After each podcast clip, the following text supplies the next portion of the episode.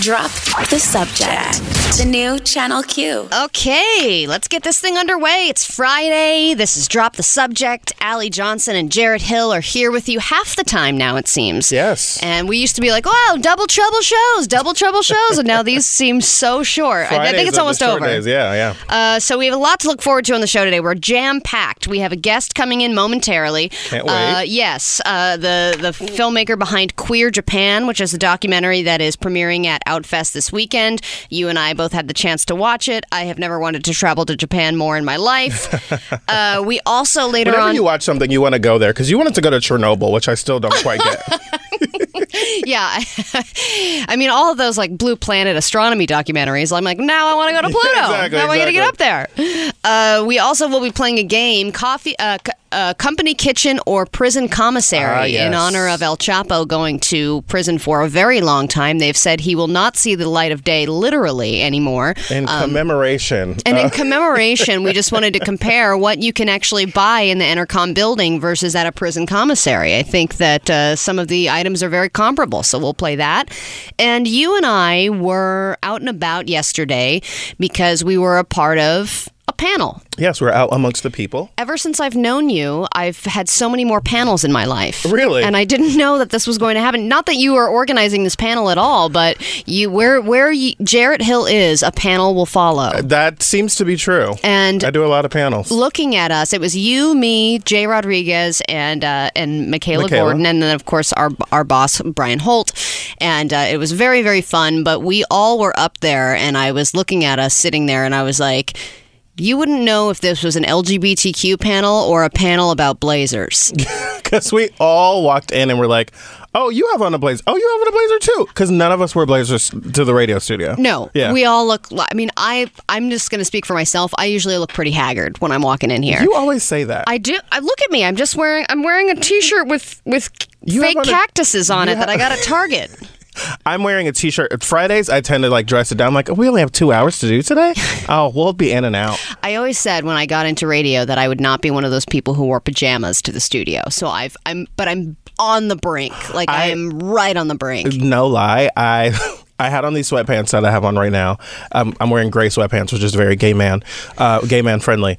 And then I was like, no, Jared, put on some jeans. So then I put on the jeans, and I was like, no, I don't want to wear these. These are too constricting. It's Friday. Yes, exactly, it's Friday. But it was funny because we were all wearing our own version of a blazer. It was like Jay had like a very tailored, like kind of. Jay and I actually had sexy on blazer same suits in different colors because he was like, oh, this is from Zara, and I was like, oh my god, mine is too. And then mine is a full suit, but the pants are a different situation. Yeah, and then Michaela was wearing like this weird costumey type of blazer that was like a. It was double breasted. Like, yeah, it was like a double breasted. Like it was hilarious. And then I was wearing more of like a casual blazer that was kind of drapey. Michaela had on this really cute like double breasted black blazer with gold buttons, and then she had on a legging with the knees out. It was like, this whole look is amazing. I loved it. I know. It was like, what are we dressing for here? Who what are we going? Yeah. We were in a panel in front of a bunch of people that we thought would be wearing suits, and they were just like way more casual than us. Like, exactly. What are you guys doing? Anyway, it was a great time, and for the first time, you were in my vehicle. And I had a couple of questions for you about that because we carpooled over to the panel, and I feel very self-conscious. A lot of people have insulted me about my driving and about the way I keep my car in general. So my first question for you, because someone's car is a very personal space. It is. You know, it's sort of like an extension of you. Like your cell phone and like, you know, all those like things that your desktop, with you all the time. Yeah, your guest room, something. So, does my car, first of all, smell like an old lady? I did not make any mental notes about the smelling your car. Okay, because I've been told before, someone I know got in my car one time and was like, this car smells like my grandma. No? And I was like, oh no. And he was like, no, it's not necessarily a bad thing. It's kind of actually comforting. And I was like, but there are no old ladies. Like, I'm not a grandma. Right, yeah. I didn't make any mental notes about your car. I'm always weird in the car with air conditioning because, like, I love the air conditioning being on, but I'm always, like, nervous to move people's vents around. Okay. And so then I will sit there and let the vent pummel me in the face with, because I don't want to like adjust people's stuff, and so like that was the only thing. And then I eventually like adjusted it a little bit, but because I love the air conditioning, but it was like I just needed to tweak it a little bit. But we've been in Ubers together where you have immediately said, "Can we turn on the air? Can we turn on the air?" Yes. Yeah. So in an Uber, I mean, maybe that's changed our behavior a little bit in cars because we're in other people's cars a lot more than we used to be. Oh, that's so true. Yeah. So you're like, all right, what can we listen to? All right, and you're getting in my car like, where the hell the Starburst and the free water?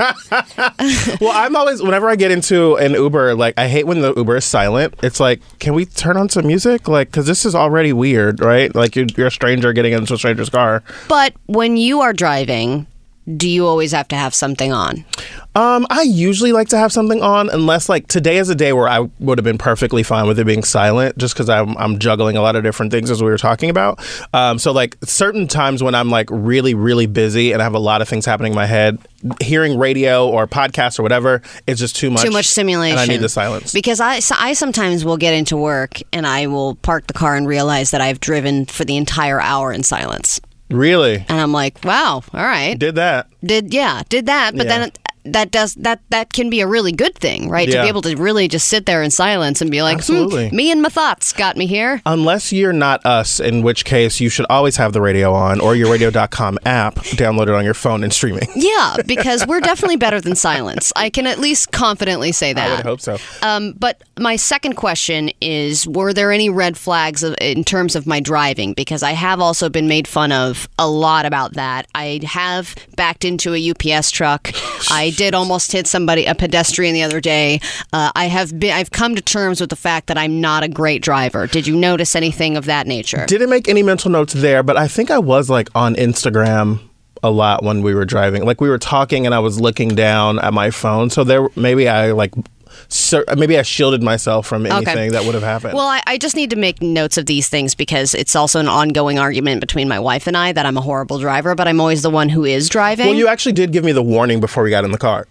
You did say like, well, you're going to get to experience my driving. Mm-hmm. And I think my body temperature went up about a degree. Like, what did I just sign up for here? I could totally just take the Uber and meet you there. To be fair, we did not take the freeway. And this was our first time driving, so I was on my best behavior because I definitely don't pull out the... I was putting on my blinker. I was making a mental note to really be a great driver. But, you know, I can use this now as collateral in my fights with my wife when she says, you know, you're a crazy driver. You need to slow down. You need to not be distracted. I'll say, well, I was in the car with Jarrett Hill. And he's a very responsible professional person. You always refer to me as Jarrett Hill. Hey, do you know Jarrett Hill? Because he was in the car with me and he was sitting right where you're sitting and he had zero complaints. I had so many friends in like high school and college that would always call me Jarrett Hill as opposed to just calling me Jarrett. And I was like, you can just say Jarrett. And I'm like, oh no, it's Jarrett Hill. And I'm like, it's definitely Jarrett Hill. I know when I'm driving with other people in the car, I do tend to be more nervous.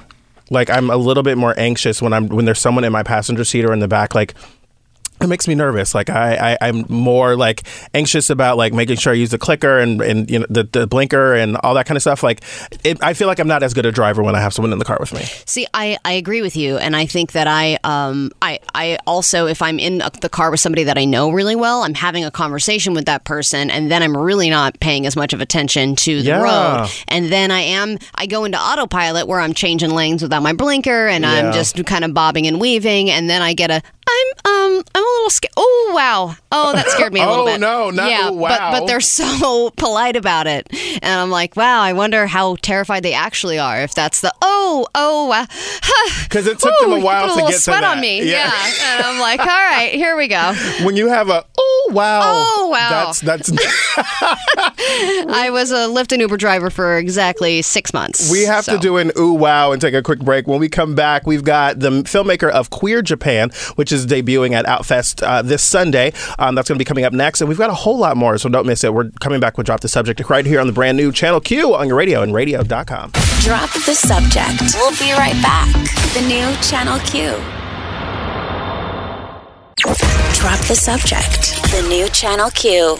Okay, yes, Drop the Subject. Allie Johnson and Jarrett Hill here, and we are beginning the Outfest circuit. The weekend one is starting. It's underway, and there are all kinds of amazing films, short films, feature-length films, documentaries, narratives, all kinds of different things to see. If you are LGBTQ plus allied, anything, there's a ton of stuff in many, many theaters all throughout Los Angeles. Outfest is crazy packed with such good stuff. It really is. It's really great. Yeah, it's wonderful. So we are here right now with Graham Kolbeins, who is the filmmaker behind Studio Audience. Very happy to see you. Queer Japan, which I had the chance to watch last night, and what a journey! I don't know. I have always wanted to travel to Japan, and now I want to way more after seeing this, because there are just so many different things that, I mean, it's not just like, you really covered so many different aspects of the queer community in Japan. It was like, I was seeing like trans women, trans men, lesbian women, gay men, people who were into fetishes, people were into all kinds, like puppy play, which, and there's like a space for a lot of that stuff there, which was really fascinating to see. Was this just an excuse for you to travel to Japan? Yeah, I take any excuse I can to get over there, because I just love being in Japan. I've been working with Japanese artists for about 8 years on non-film projects. I've co-edited several books of manga translation, so Japanese gay comics, and worked with the artists behind those works to bring them to international tours and get their work onto t-shirts and tote bags and everything. So then, how did this documentary come about? How did you come into the story that you were telling? Yeah, so it kind of evolved naturally out of those working relationships. The first time I went to Tokyo was in 2012, and I got to know this artist Gengoroh Tagame, who's kind of like, he's billed as the master of gay erotic manga in Japan, and he's been compared to Tom of Finland. So he had all of this knowledge that he was telling me about the history of queer culture, and then I would go out to bars and see how sparkling and beautiful and diverse the many different expressions of queer identity in Japan were. So over various trips, I just fell more in love with the culture and wanted to share it with an international audience through this documentary. I think that it's interesting. I want to know about, when you were filming this, how much of it was queer Japan versus queer Tokyo? Because it seemed like there were a lot of wonderful spaces. Like, there's the trans cafe. There was, like, that woman who had that girl bar. Like, there's a lot of... And then the puppy play event. Like, there's all these things, and a lot of them seem to exist in Tokyo. Did you go to other parts of Japan, and what was the difference like there? Yeah, absolutely. We spent the most amount of time in Tokyo just because it's the biggest city in Japan, and it actually has, I think, the highest concentration of gay bars in the world. This neighborhood, Shinjuku Nichome, is basically like the gayborhood of Tokyo, and there are over 350 bars for the LGBTQ community in that one area. That's only like a 6-square block area, so there are 7-story buildings with all these tiny bars. And so we got kind of like really obsessed with all of that. But we did go to Osaka, Kyoto, the southern island of Okinawa, and tried to show different aspects of queer life in Japan. We shot so many interviews. We did like 100 interviews over the span of 4 years. So not everything made it into the film. We went to a small town in this prefecture called Gunma that's basically like the country. It's about an hour and a half from Tokyo, and we got to know a bartender of a queer inclusive bar there and the community that they had created around that space. So there is a lot of queer culture outside of Tokyo as well. So we're here with Graham Kolbeins, who is the filmmaker behind Queer Japan, which is debuting at Outfest this Sunday, July 21st at 1:30 at the Chinese Theater if you're here in Los Angeles. I'm curious, like, when you were going through, you said you made this over the course of 4 years, like, what was surprising to you in the coverage of Queer Japan? Yeah, I feel like I learned so much from the subjects over the course of these interviews. It kind of started with like a handful of people that I mostly had already known through the other work that I was doing. And then it kind of expanded outward from there. A lot of people were like, oh, you have to meet so-and-so, you have to go to this party. And so it was like we were learning something new with every interview.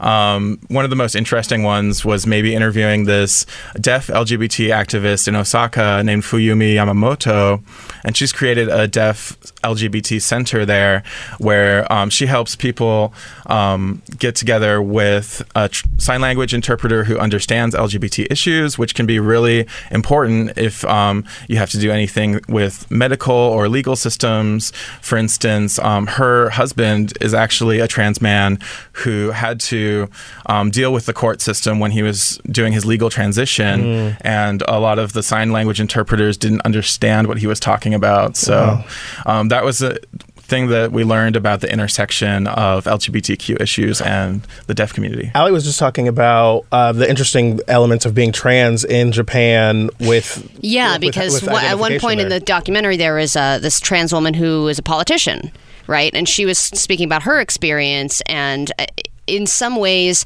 there's a lot of, I mean, she obviously there was support for her because she got elected, but then also there are all these crazy rules around when you can change your gender and how. There was something specific that I saw about how you could not you couldn't actually change the gender on like your driver's license or whatever until women would have to take out their reproductive organs in order to change their gender from female to male. Yeah, it's really an unfortunate situation how restrictive the law is around having your gender marker recognized legally in Japan. We were really privileged to be able to interview the first elected transgender official in Japanese politics. Her name's Aya Kamikawa, and she's a councilwoman in the city of Setagaya.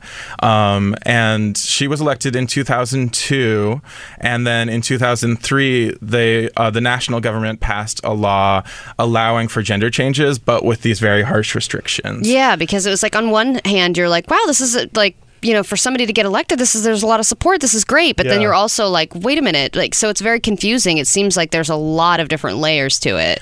Like there's a lot of freedom of expression there. And then to have that, you know, place like Tokyo where there's so many places for people and so many that are involved and interested in so many different aspects of the community. But then also to have these other restrictions is just a really interesting world.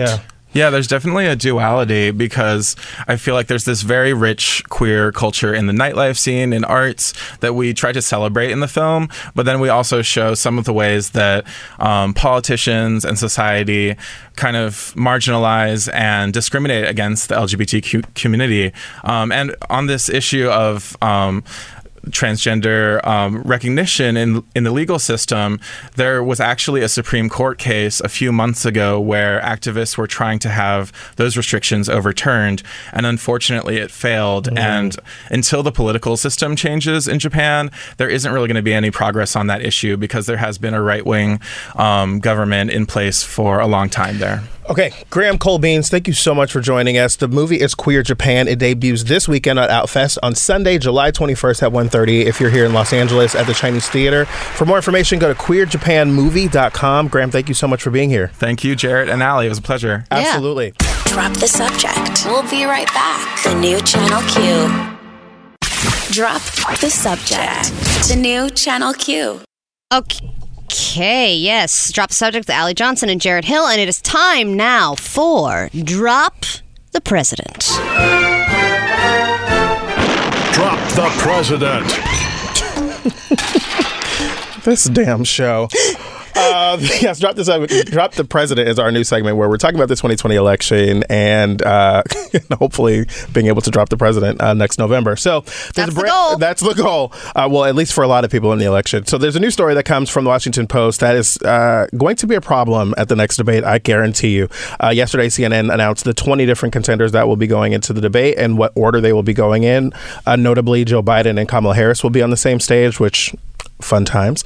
And Marianne Williamson, she made it. Marianne Williamson's going to be there again. Girl. Surprise, surprise. There's only one person that's new. That's the Montana governor will be there because Eric Swalwell dropped out. So I saw this headline yesterday and I thought to myself, Bernie Sanders better be ready to answer this question. The headline from the Washington Post says, Labor fight roils Bernie Sanders campaign as workers demand the $15 hourly pay the candidate has proposed for employees nationwide. Short version is, Bernie Sanders isn't even paying the people that are working for him $15 an hour. The minimum wage of $15 an hour that he's proposing for the country.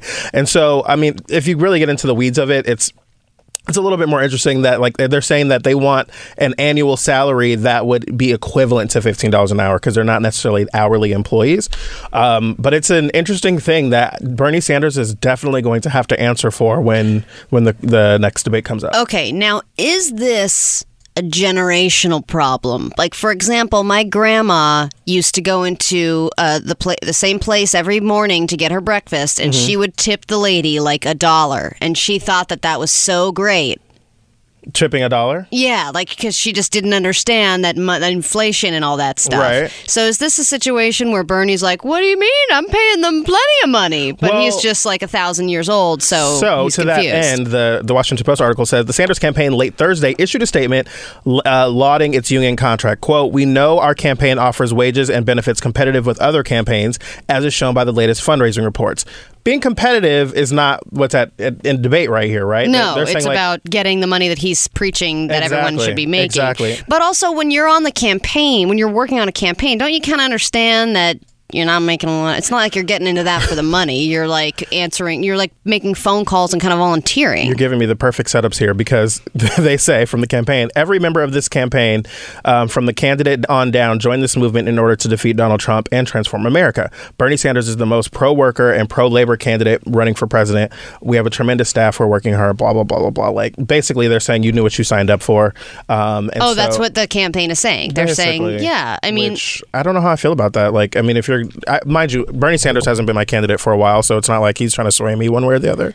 But I do think that, you know, people that support him are going to have to, he's going to have a good answer for this, because if I were a debate prep person, if I was working in a comms team, we would have an attack about this. Ding, ding, ding, ding. Exactly. I'm going to make sure I ask that one. The way Kamala Harris's team prepared her with that situation that she set up for Joe Biden, I would be setting up Bernie Sanders for this one, because he's, you know, often in the top five. So. Yeah, but his answer would be like, what do you think about that? And he'd be like, what do I think about anything? What are questions? He'd be like, millionaires and billionaires. Right. You know how you're like, you're just blanketing all these statements. You're not making any sense. You're just angry. Justin's going to be really angry. We're going to take a quick break. When we come back, Allie's got the headlines. We've both got the headlines, and we get to vote on each other's News It or Lose It's coming up next. Drop the subject. We'll be right back. The new Channel Q. Drop the subject. The new Channel Q. All right. Drop the subject. That's correct. Allie Johnson, Jarrett Hill already have done a lot today. We've talked about Bernie Sanders being a bad tipper. No, it wasn't that specifically, but he probably is. Yeah. I want to know who is a bad tipper among the 2020 candidates. That's the kind of stuff that helps me decide.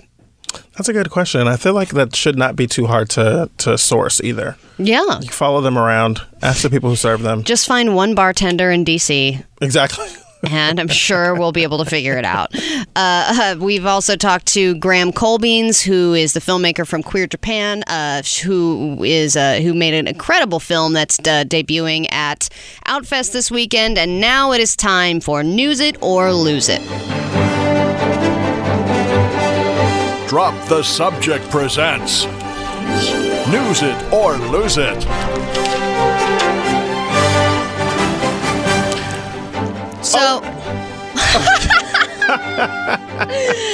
So since we've been doing the longer shows, yes, I've been doing one News It or Lose It, and then you've been handling another. Now that we're down to these 2-hour shows on Fridays, they seem too short, so we are tag teaming. Yes. So I've got 3 headlines, you've got 3 headlines, and we'll see who makes it to the finals. Oh. All right. Okay, first headline. I feel like we do so much about meat and food on this show. It's ridiculous. Is this headline about meat? It is. News it. I don't need to know it. Well, I actually have 2 about meat, so I'll let you see which one. That's why I'm saying, like, this is ridiculous. Okay, but I see these and I'm like, oh, this is Allie all day. Okay, can meat actually save the planet? Oh, Lord, yes. Okay. This is the platform that meat story deserves. Okay, perfect. We need more meat, positive meat, more meat representation. Pro-meat. We are the pro-meat lobby, apparently. Okay, the second meat headline I saw was like, that's Allie. Is turkey bacon actually healthier than regular bacon? Oh. Experts weigh in.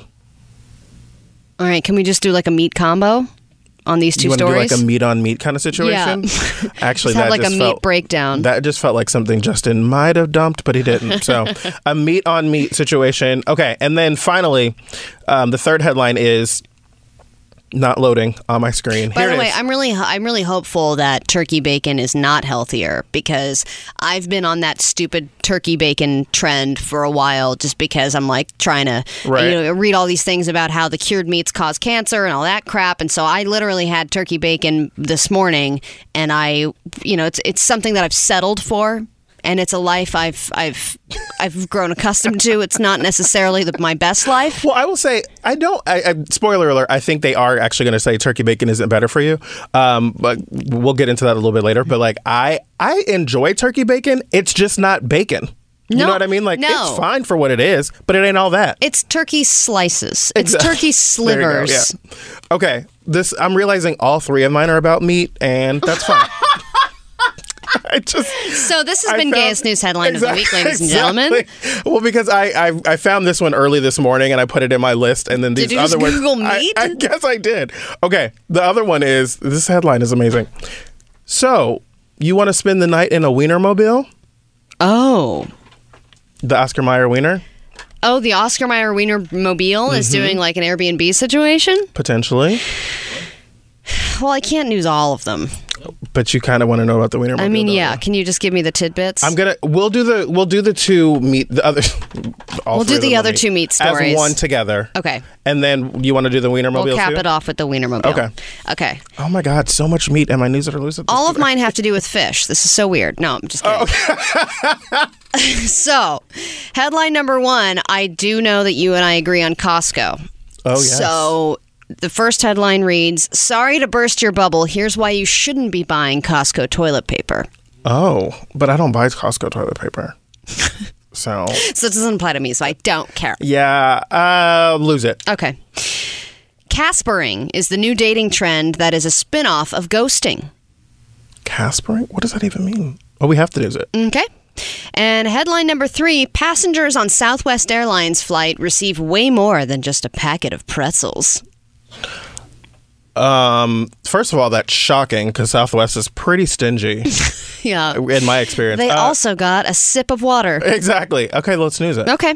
So we're going to be newsing two stories about meat, capping it off with a Wienermobile story, moving on to Caspering, and then closing it out with a passengers on Southwest Airlines who got more than just a pack of pretzels. And again, a shocking headline. So like anyone getting more than the pretzels on Southwest is doing pretty well for themselves that day. Exactly. And this isn't even disappointing, I'm going to say. Okay, nice. And they probably got the A group because it was a really lucky day. We'll take a quick break. When we come back, all these headlines and so much more. You're listening to Drop the Subject with Jared and Allie on the new Channel Q on your radio and radio.com. Drop the Subject. We'll be right back. The new Channel Q. Drop the Subject. The new Channel Q. We're just discussing Bernie Sanders doing a remake of that song. It'd be fantastic. The idea of him blaming it on the juice. Baby. Ooh, I really want a video of him. I hate you right now. Okay, all right. We need to get into it. We have a lot to cover because we still have to play Company Kitchen or Prison Commissary, a fun new game in honor of El Chapo being sentenced to prison for the rest of his days, and us who have been sentenced to a life within these building walls where... Oh, okay. You're such a jerk. Say something we can bleep. The Subject presents... Hit the dump button. News it or lose it. Hit the dump button to make him stop. All right, you want to kick things off with your meat stories? I'll let you go first. Okay. I went first last time. All right, cool. So... when you go on a flight, usually it's not a great experience. You're usually bringing your own food that's really stinky and everyone's annoyed, or you're waiting for that tiny pack of pretzels to get you through the next 6 hours or however long you're going to be on that plane. But passengers on a Southwest Airlines flight got actually a lot more than that. They received, all of them, it was like they were on Ellen. They all received a Nintendo Switch. Really? Yes, and a download code for the digital version of the Super Mario Maker 2 game to enjoy as the flight traveled from Dallas to San Diego. And then did Shutterfly come in and give everyone a check for $10,000? Yeah, and then Shutterfly came in, took pictures of everyone, and gave them $10,000 checks. They were the big oversized checks. They couldn't even check the checks. Right. They had to. They were handed them when they were coming off the plane. Yeah, because you can't fit that under the seat in front of you.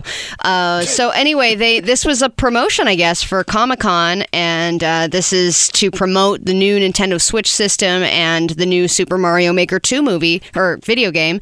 So everyone on the flight got a free gaming console and a free video game. Awesome! Isn't that pretty awesome? I like that. Okay. You know, it's better than any Southwest flight I've ever been on, and I've been on many. I mean, it's really hard to find good airline news these days. A lot of, people were getting sucked out of windows for a while there. They were doing emergency landings on planes all the time. I almost said a word there. Sorry, that I didn't expect that story. People are landing in the wrong countries. Listen, I mean, people are getting dragged off of planes. If they ever land at all. Exactly. Planes disappearing in the sky. I was just reading that story again. It's ridiculous. Yeah. So to get a free gaming console and to land safely in San Diego for Comic-Con, win-win. Now, Caspering. This is the new ghosting. What do you think it is, Jarrett? I was trying to figure out, what is specific about Casper. I just always think of, white when I think of Casper. Yeah. So, that's, I don't know what it would mean. People liken my pictures to Casper the Friendly Ghost sometimes. I'm not doing that with you. Okay, I'm just saying. You're not taking me down that path. I think it's the forehead. You're not going to drag me down that path. Caspering, breadcrumbing, ghosting. This is what Caspering is. Rather than simply ignoring somebody's texts and completely ghosting them, which we all know ghosting means just stop responding completely, leave them in the dark, never explain why you're not dating them anymore. Caspering is when a person will respond to your texts maybe 12 or 15 hours later with just vague but friendly replies. They won't reply actually saying that they want to hang out with you. They won't follow through on anything, but they'll be really nice and generally friendly about it. It's basically Caspering is the new ghosting because people don't want to be labeled as the bad guy who started ghosting you. So they kind of keep in contact, but it's just very vague, friendly conversation. Okay, the friendly ghost. I get that. Yeah, I feel like I've definitely experienced that, and I've probably done that too. Yeah, before it had a name. Yeah, I mean, a friend of mine is dating, and she's no longer interested in this guy, and he was like, "Where, I want to hang out," and I was like, "What are you gonna do?" And she was like, "I'm just gonna ghost." Yikes. It's just it's something that's normal now. Ghost. I'm just gonna ghost him. He was also kind of a jerk. The last guy I dated, seriously, he always tells people that I ghosted him when we first met, and I'm like, I didn't ghost you. I think there's a distinction to ghosting. Ghosting is when you've reached out to the person multiple times and they just stop responding. He'd text me one time and I was traveling and I didn't respond to it. And then we didn't end up talking for 3 months. And so then I was like, that's not ghosting. I missed a text message and you never said anything else. Yeah. So what would the word for that be? That was just stupid. I was like... You were caught stupiding. He would love to tell that story at parties, though. And I'd be like, oh, shut up. This is not even true. Yeah. Yeah. Okay. So he's trying to get the pity vote. Exactly. So, okay. First of all, we've got this meat-filled anti-vegan story. The short version of the is turkey bacon better for you than bacon is that there was a World Health Organization classification of processed meat that came out and said all processed meat is bad for you. So neither one is really good for you by any stretch of the imagination. So if your goal is to do better with turkey bacon, you're not doing anything better for yourself. These stupid scientists are like that family friend you have that's constantly just updating you on bad news. I'm sorry. Did you hear about blah, blah, blah who died? Did you hear this person has cancer?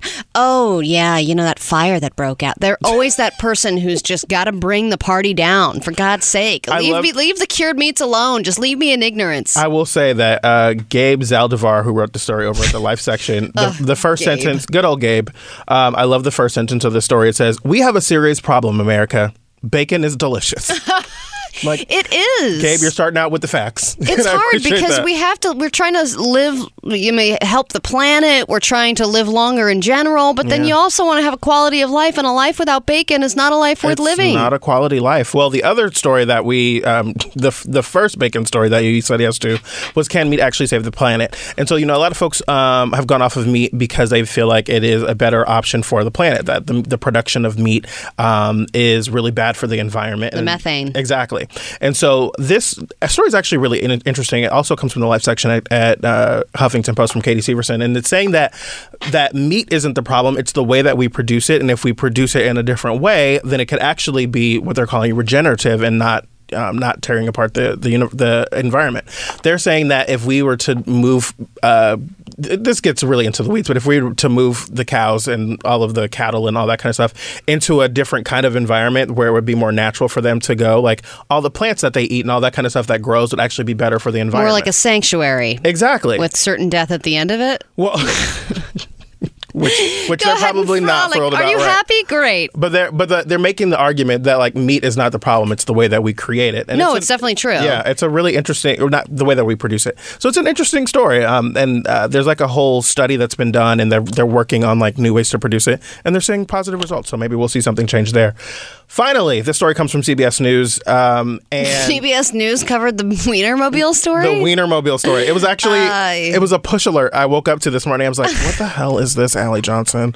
And so apparently Airbnb, it says planning a long weekend or maybe a romantic getaway, Airbnb has just the place. It comes with a panoramic view, outdoor dining area, and a 27-foot hot dog. This is wild. Yeah. So apparently, the lodging service is renting what it describes as an authentic Oscar Mayer Wienermobile available in Chicago. The vehicle sleeps two and comes equipped with a mini fridge stocked with, but of course, plenty of franks and fixings for the Windy City style. Oh, that sounds delicious. I think this is a great weekend away, and I think that now we're getting into a trend where people, once they just stay in a boring house, it's going to be not enough anymore. It's well, you're not even staying in the Spice Girls tour bus. I was going to say the Spice Girls tour bus. Yeah. It's you have to have, if you're going to stay at a place, you want to stay at a kitschy place now, because Airbnb is partnering with all these companies. It's pretty cool. It says complete with a bed, a bed for dreaming of weenies, sitting area for discussing at length whether a hot dog is a sandwich. Spoiler alert, it is. And other amenities. It's this is so cute. It's adorable. I know. And I know that it's just for promotional purposes and we took the bait, but I'm glad we did. Oh, we totally ate that one. Yeah. We ate all the meat. And the Super Mario bait, too. We took that. God, we're a bunch of suckers. We definitely took all the clickbait today. All right. When we come back, we've got a brand new game. It's called Company Kitchen or Prison Commissary. Thank you. This damn show. I'm actually really excited about this because we have a really good commissary upstairs, and El Chapo's not going to have a good time in prison. Nope. All that's coming up next. Don't go anywhere. Drop the subject. Drop the subject. We'll be right back. The new Channel Q. Drop the subject. The new Channel Q. Oh. Drop the subject on the new Channel Q. What is happening? Ginger Justin, what the hell? You said we had plenty of time. Speak up. What the hell happened there, buddy? So in Justin's defense, we have a whole new system running our whole program here, and it's been a little confusing all week. I'm actually surprised that this hasn't happened earlier. Absolutely. I was like, wow, we really got through that week pretty unscathed. Let's begin that too. There we go. Okay, let's get right into it then. This is Drop the Subject with Allie Johnson and Jarrett Hill and Ginger Justin, sometimes pressing the buttons he's supposed to press. It is time for Commissary or Company Kitchen. It's Prison Commissary or Company Kitchen. Prison Commissary or Company Kitchen. I love this music from Oz. So, here's how it works. Okay. I have a list of things that you can either buy at the Company Kitchen upstairs, is where most of us are eating all of our meals. Okay.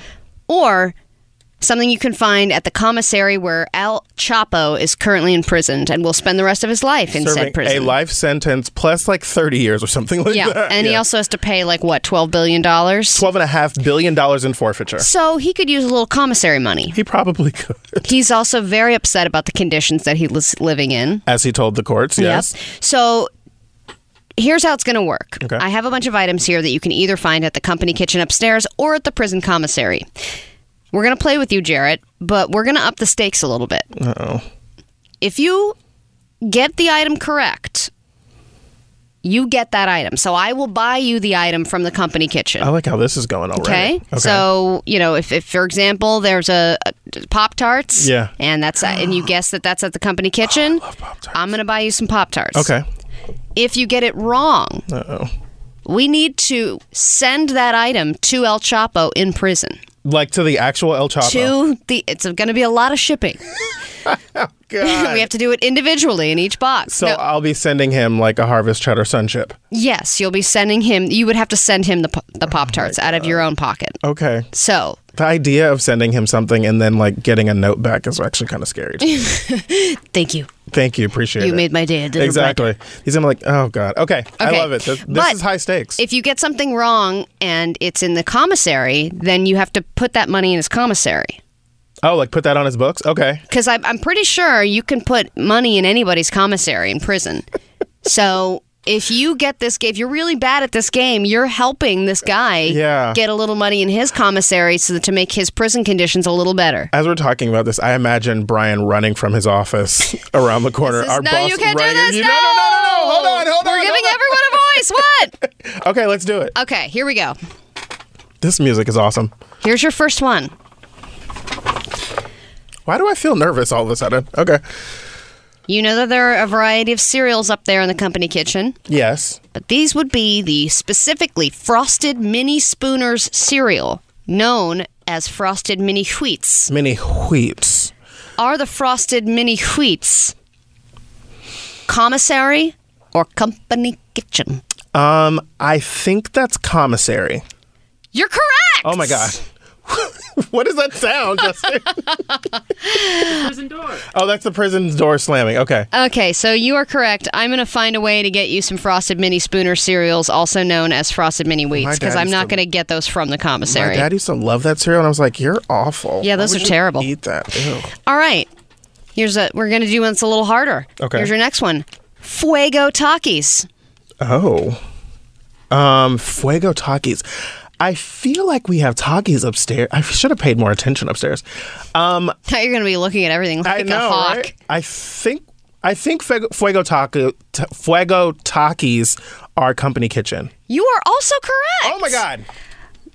That's a work email signifying you are correct. You know, I received that sound with mixed emotions. This is everyone has mixed emotions around here. It's crazy how mixed everyone's emotions are. People coming and leaving out of the building. Okay, so you've already gotten your commissary there, Jarrett. Yeah, you've got some Frosted Mini Spooner cereals. Is the game over? And you've got some Fuego Takis. I would have definitely guessed prison commissary for that one. Fuego Takis. That is a hot ticket item. All right. Literally. Oh, fuego. Pickle in a bag. Oh. Pickle in a bag. Okay, I'm pretty sure we have that here. Because I feel like I saw that recently. I was like, what the hell is pickle in a bag? I think it even says pickle in a bag. Is that the name of it? I mean, I don't know if that's the brand necessarily. It just says pickle in a bag. I'm also feeling weird about the option of having to send El Chapo a pickle in a bag. So I'm gonna hope. And you have to buy the ice to keep it cold. Right. Oh, and it's like, man! And also, like, does it seem like sending someone a dead fish? Like, is that some kind of omen? I'm gonna hope that that's sent you the pickle in a bag. Exactly. That means you're gonna lose your pickle. Channel Q. I'm gonna hope that that's company kitchen. You're correct. Oh God. Okay. Jarrett, in your commissary here at Entercom, you have Takis Fuego. Frosted Mini Wheats and pickle in a bag. This is a horrible lunch. I love this damn show. Okay. I'm so glad I don't have to send him a pickle in a bag. You don't even understand. I'm so sad that you don't have to send him that. I'm so pleased. Okay. All right. Squeeze cheese 14-ounce bottle. Oh, crap. A 14-ounce bottle of squeeze cheese. A 14-ounce bottle of squeezed cheese. I can't imagine that that's upstairs. Squeeze cheese. I'm hoping. Oh God, but that's what gives us our svelte radio bodies. Exactly right. 14-ounce bottles of squeeze cheese for lunch. Prison commissary. You're correct. Oh! Wow, 4 for 4. Okay, we've got what? You're gonna have to buy me squeeze cheese. I have to buy you squeeze cheese now. I don't even know where I'm gonna get all this stuff. I was gonna say, right? I think I actually have to go to prison to get some of this stuff. Shoot. All right, chili and chicken flavored spicy noodles. Oh, chili and chicken flavored spicy noodles. That sounds like a like an oodles of noodles, cup of noodles situation. Mm-hmm. Which they would easily have it both. Yeah, I know. Okay, I'm gonna say that is prison commissary. You're incorrect! Oh! You have to send El Chapo, that is company kitchen. You have to send El Chapo a chili and chicken flavored spicy noodle snack. You're welcome, El Chapo. Yeah. At least this is not perishable. Yeah. Okay? At least for him. Now, if you have to send over a frozen grilled cheese sandwich, I will be very delighted. That is your next item. Frozen grilled cheese sandwich. Yes. Do they give that? I mean, now I'm tripping that they give us chili and chicken noodles. Like, I know what? Chili and chicken flavored spicy noodles. That sounds delicious and also horrible for you. Frozen grilled cheese. I'm feeling like the commissary at the prison probably wouldn't have a refrigerator or a freezer section. Interesting theory. I'm going to say that I'm buying myself time with this explanation, that the frozen grilled cheese sandwich is available now at the company kitchen. You're correct. Oh my God. You've added to your cart, your commissary, your company commissary account. All this booty. You've got Takis Fuego. You've got off-brand frosted mini wheats. You've got a frozen grilled cheese sandwich, pickle in a bag, and a 14-ounce bottle of squeeze cheese. And all I need now is Pepto-Bismol. One final one. Okay.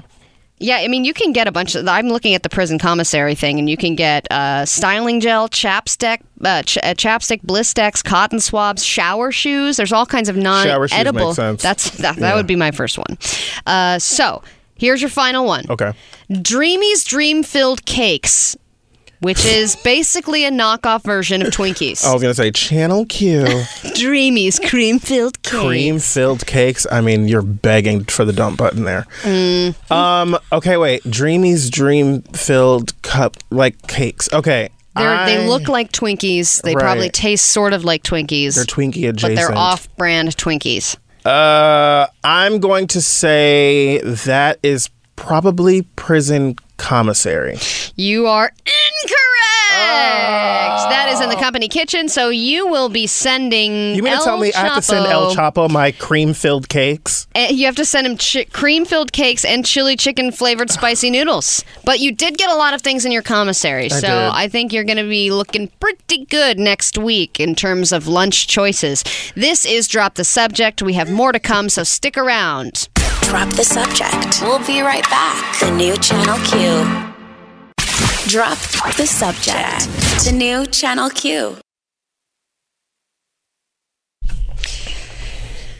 Okay, Allie Johnson and Jared Hill here, and I was just going over where El Chapo is being sent. Oh, God. So it's actually not in New York. It's a little closer. He's in a supermax prison, right? He is being sent to a supermax prison. They haven't officially disclosed where he's going to be, but they think it is going to be at the United States Penitentiary Administrative Maximum Facility, or ADX, in Florence, Colorado. Oh. So I was just calculating the cost, the domestic shipping cost of that. We have to put in the amount of pounds that we think it's going to... Yeah, but it's probably only going to be about $20 if you're... Okay. And I think that you probably got even more money than that in your commissary. In my and I mean, I could probably expense it, right?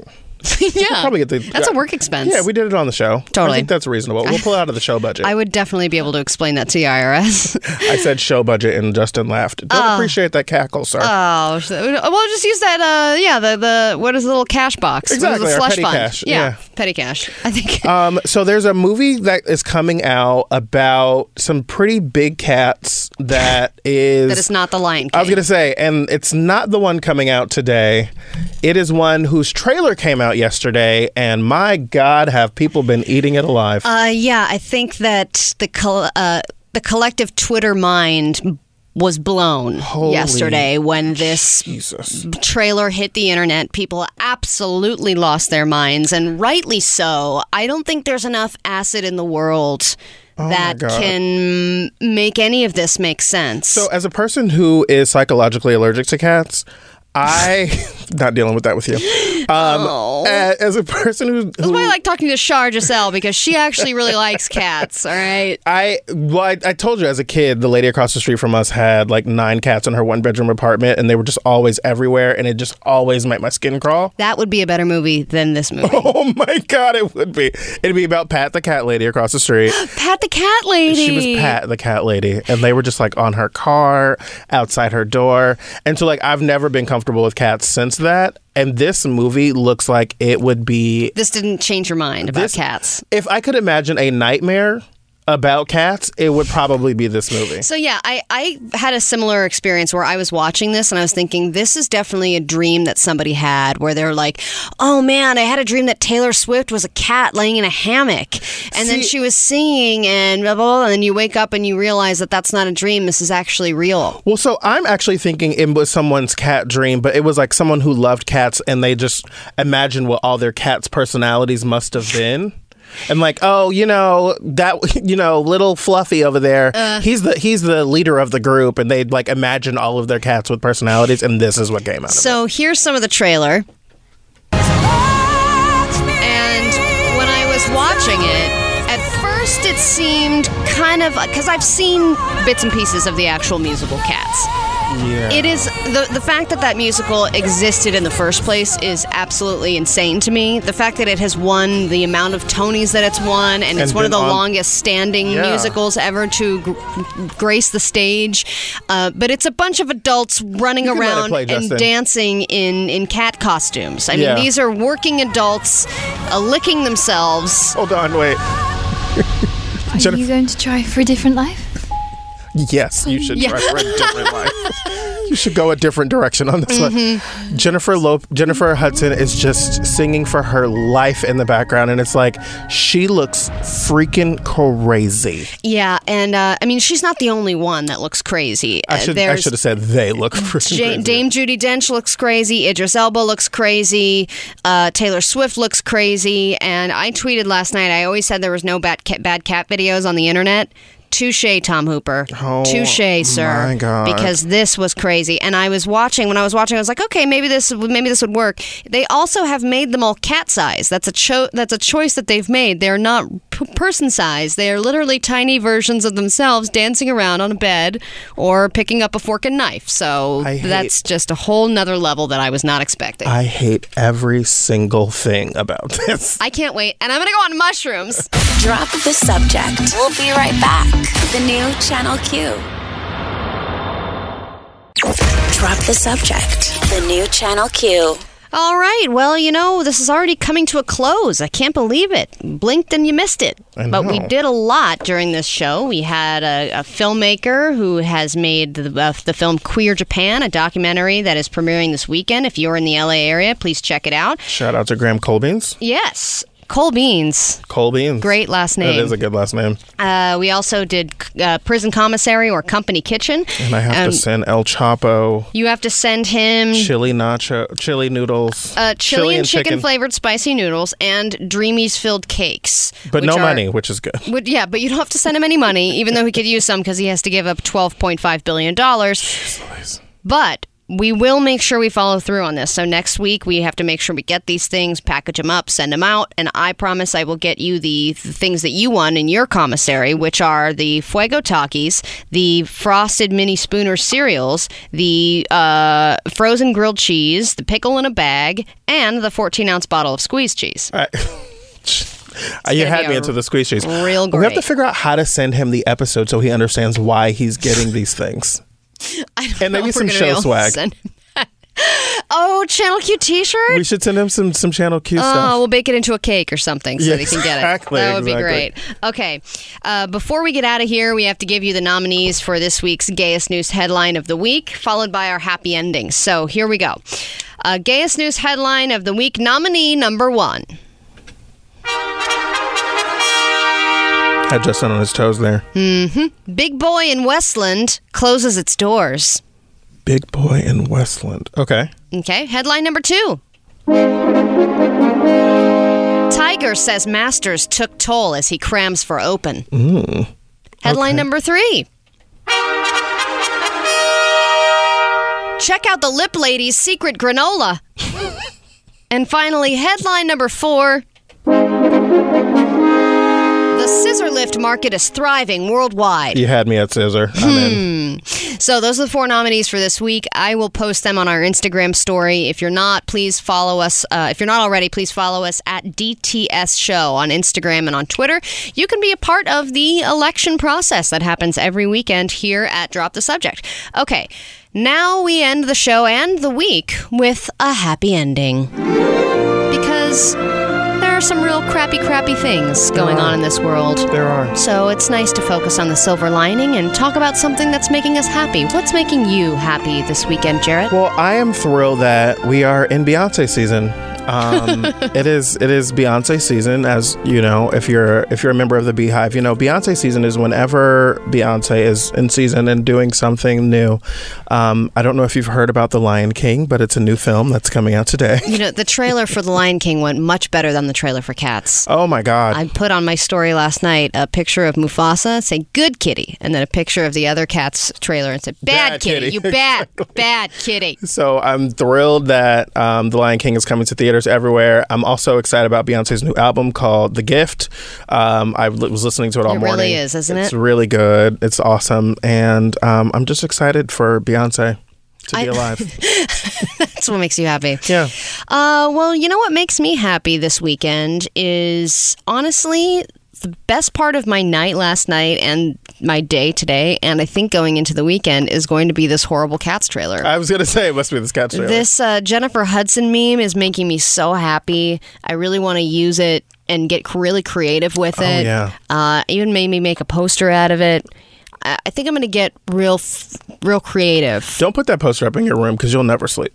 No, I won't. I'll wake up and be like, Exactly. It's better than coffee, though. Yeah. So the Cats trailer, especially because I am familiar with the horror that was the original Cats, and now I think that it just makes me happy. It tickles me to see it permeating throughout the rest of America. You just wanted to say permeating, didn't you? Permeate. It makes me titillated to see it permeating. We've permeated the next hour. This is a show. That's a show.